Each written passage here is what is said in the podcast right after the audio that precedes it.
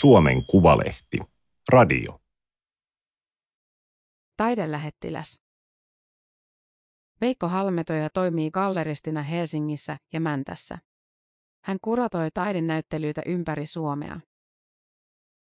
Toimittaja Tero Alanko. Teksti on julkaistu Suomen Kuvalehden numerossa 8 kautta 2023. Ääniversion lukijana toimii Aimaterin koneääni Ilona. Opetus- ja kulttuuriministeriön myöntämä Suomi-palkinto jaettiin viime vuonna kahdeksalle tekijälle tai taholle. Yksi heistä oli kuraattori Veikko Halmetoja.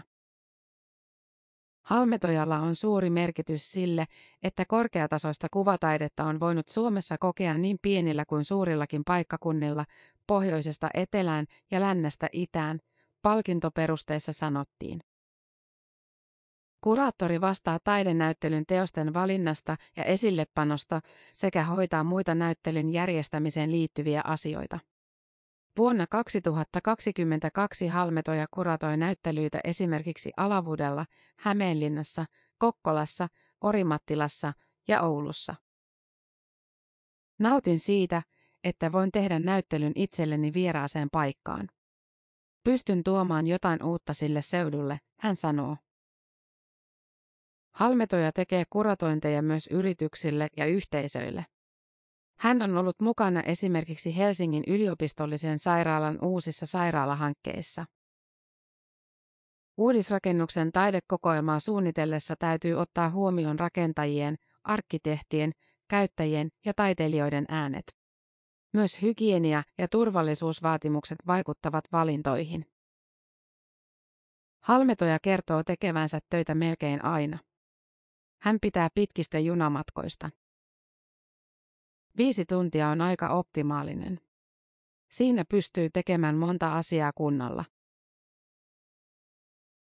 Kun Veikko Halmetoja oli viiden, hänen isänsä sai ensimmäisen vakituisen työpaikkaansa Mäntän lukion matematiikan opettajana. Isä teki koko työuransa Mäntässä. Äiti jäi kotiin neljän lapsen kanssa. Veikko meni idylliseen Mäkikylän kyläkouluun, joka sijaitsi perheen uuden omakotitalon naapurustassa. Siellä Halmetoja tajusi, että Mänttä on pieni kaupunki. Kaikki tietävät toistensa asiat. Se aiheutti ongelmia. Toisaalta Mänttä oli vauras. Kaikki oli hyvin hoidettua ja ihmisillä töitä. Tilanne muuttui, kun Metsäserlan sellutehdas suljettiin vuonna 1991. Satoja jäi yhtäkkiä työttömäksi. Mäntässä oli hirveä lama ja tuska. Jokainen tiesi jonkun, jonka oli pakko myydä korkealla lainankoroilla rakennettu omakotitalo ja muuttaa pois, Halmetoja sanoo. Teini-ikäinen Halmetoja koki tuskan väkivaltaisena koulukiusaamisena. Opettajan poika sattui olemaan yksi oudoista tai erilaisista nuorista. Välttämättä kiusaajatkaan eivät oikein tajunneet, miksi kiusatut olivat heidän mielestään outoja. Että miksi niitä piti lyödä että se oli homoseksuaalisuus, joka minun kohdallani oli syynä. Halmetoja selvisi, koska hänellä oli kuvataide ja fiksut vanhemmat. Kotona ja taiteen parissa ei tarvinnut miettiä, mikä tai millainen oli. Täysin hän havahtui identiteettiinsä vasta parikymppisenä. Tajunnan räjäyttänyt kokemus oli Pentti Holapan romaani Ystävän muotokuva, VSOY, 1998. Olin Mäntässä viettämässä viikonloppua vanhempien luona ja luin holappaa. Lähdin illalla baariin ja mun alaastekaveri iski mut sieltä.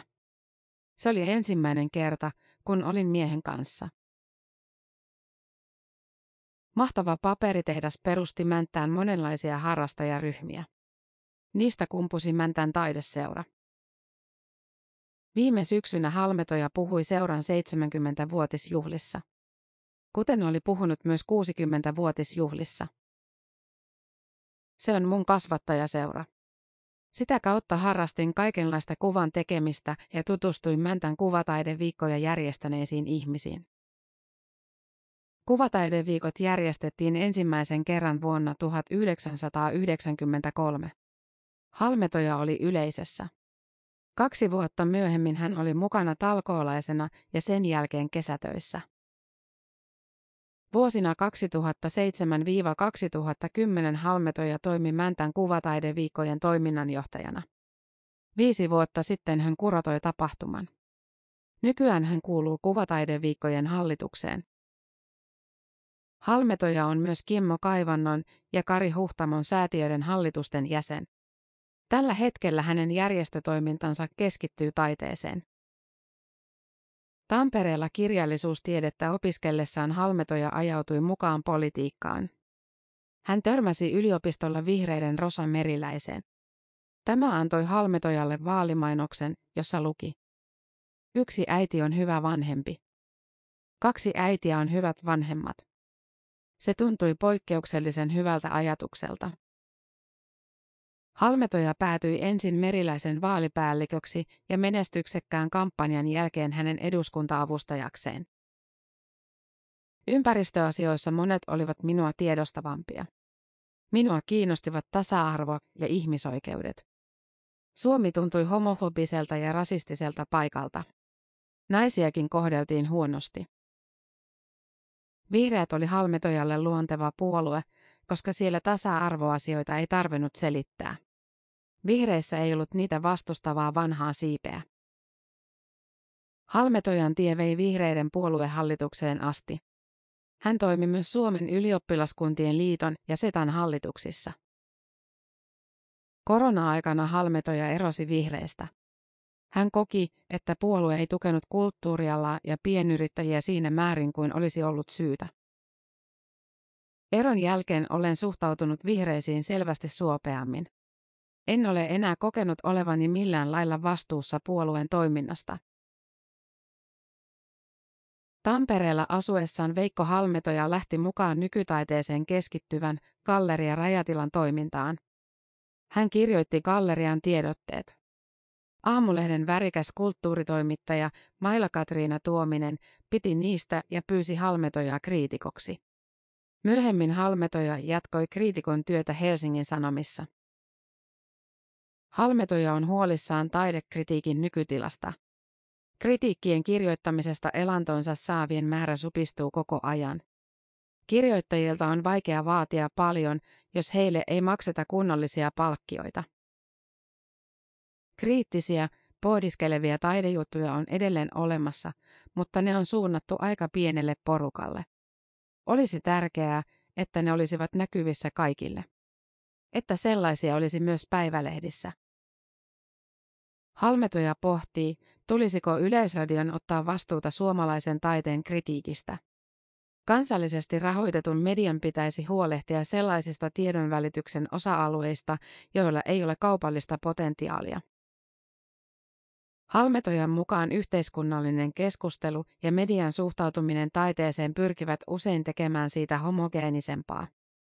Yhteiskunnan tulisi rahoittaa taidetta, mutta ei puuttua sen sisältöön. Taiteeseen ei tarvita suomalaiskansallista, vaan mahdollisimman laaja-alaista sisältöä. Siksi esimerkiksi runouden kääntäjät, jotka ovat kohtuullisen pienituloisia ihmisiä, ovat kulttuurille äärettömän tärkeitä. Veikko Halmetoja kertoi kotipileessä kahdelle kaverilleen, että haluaa perustaa taidekallerian ennen kuin täyttää 40 vuotta. Parin päivän kuluttua kaverit soittivat ja kysyivät, miksi ei aloiteta heti. Vuonna 2015 kolmikko avasi Helsingin Hietalahteen Artak Gallerin. Kolme vuotta sitten galleria muutti parempiin tiloihin Kalevan kadulle. Samalla sen nimi vaihtui Galleria Halmetojaksi. Aiemminkin alan ihmiset olivat puhuneet Veikon galleriasta. Nyt uskalsin laittaa nimeni ikkunaan. Galleria Halmetoja keskittyy suomalaiseen nykytaiteeseen. Sen taloudellinen pärjääminen perustuu myyntiin. Näyttelyissä on oltava myytäväksi sopivia teoksia. Kokeilevampi taide jää Halmetojan muualle kuratoimiin näyttelyihin. Viime vuonna Halmetoja avasi gallerian myös Mänttään. Se on profiililtaan itsenäinen, esimerkiksi näyttelyitä ei siirretä Helsingistä Mänttään. Kesällä siellä kävi enemmän yleisöä kuin Helsingin galleriassa. Talvisin galleria on auki kolmena päivänä viikossa. Halmetojan mukaan Mäntän kuvataideviikot ja laajaa museotoimintaa pyörittävä Josta Serlakhiuksen taidesäätiö ovat tehneet niin hyvää työtä, että Mänttä on yksi Suomen tärkeimmistä kuvataidekaupungeista. Veikkaan, että muutaman vuoden päästä siellä on monella muullakin vähintään kesäkalleria. Eiväthän ne voi olla niin hölmöjä, että antavat kaiken liiketoiminnan mulle monopoliksi. Halmetoja on hankkinut Mäntästä myös kakkoskodin, aiemman pankinjohtajan edustusasunnon keskustassa sijaitsevasta kerrostalosta. Helsingissä hän asuu puolisonsa ja villakoiransa kanssa kuvanveistäjä Kari Huhtamon entisessä ateliekodissa Malmilla.